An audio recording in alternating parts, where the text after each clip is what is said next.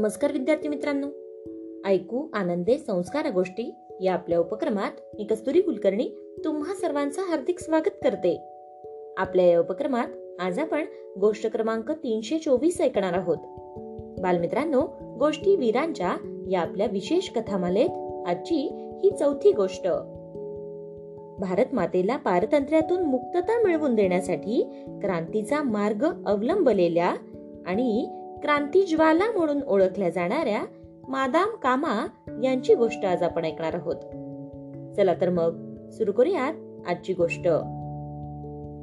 भारतीय स्वातंत्र्य सैनिकांमध्ये अग्रेसर असणारे नाव म्हणजे मादाम कामा होय. मादाम भिकाजी कामा यांचा जन्म चोवीस सप्टेंबर अठराशे एकसष्ट साली एका पारसी कुटुंबात झाला. मादाम कामांचे वडील प्रसिद्ध व्यापारी होते. मादाम कामांनी इंग्रजीतून शिक्षण घेतले. इंग्रजीवर त्यांचे चांगले प्रभुत्व होते. कामांनी रुस्तुम के आर कामा यांच्याशी विवाह केला.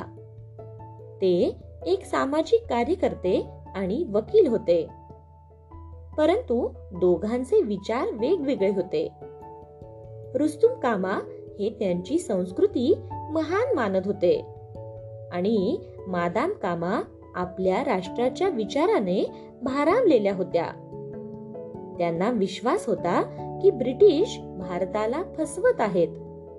त्यामुळे त्या भारताला स्वातंत्र्य कसे मिळवता येईल याचाच नेहमी विचार करीत असत. मादाम कामा यांनी थोर समाजसेवक दादाभाई नवरोजी यांची सेक्रेटरी म्हणून काम केले होते. त्यांनी युरोपात युवकांना एकत्र करून स्वातंत्र्य मिळवण्यासाठी मार्गदर्शन केले. तसेच त्यांना ब्रिटिश शासनाबद्दल माहितीही दिली.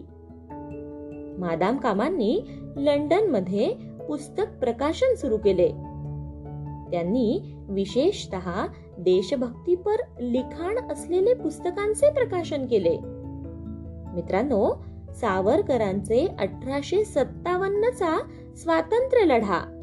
हे पुस्तक प्रकाशित करण्यासाठी मादाम कामा यांनी त्यांना मदतही केली.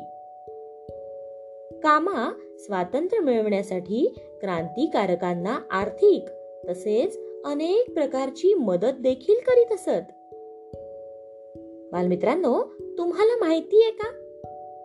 एकोणावीसशे सात साली जर्मनीतल्या स्टुटगार्ट येथे आंतरराष्ट्रीय साम्यवादी परिषद भरली होती.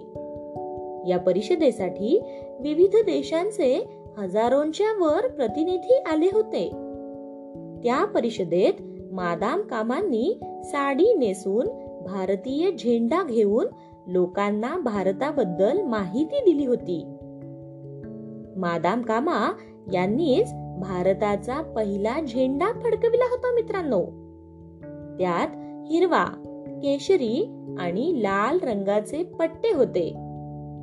लाल रंग हा शक्तीचे प्रतिनिधित्व करतो. केशरी विजयाचे तर हिरवा रंग धीटपणा आणि उत्साहीपणाचे प्रतीक आहे. तसेच आठ कमळाचे फुले. भारताचे आठ राज्यांचे प्रतीक होते.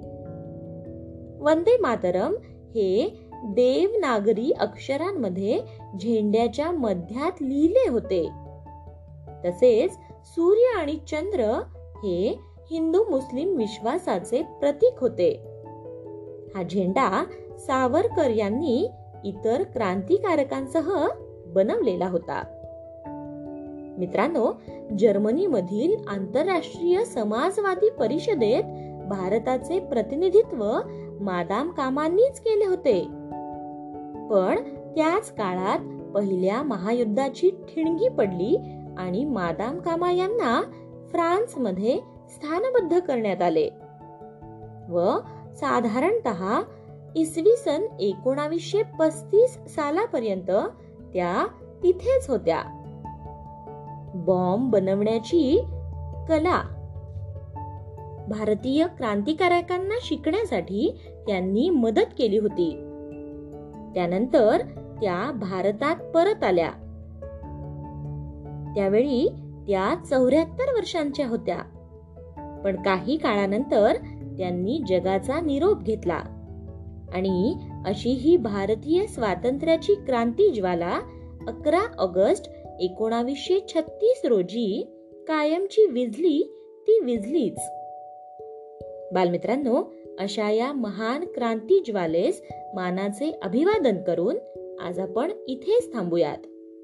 आणि उद्या पुन्हा भेटूयात अशाच एका महान क्रांतिकारकांच्या गोष्टीसोबत. तोपर्यंत नमस्कार.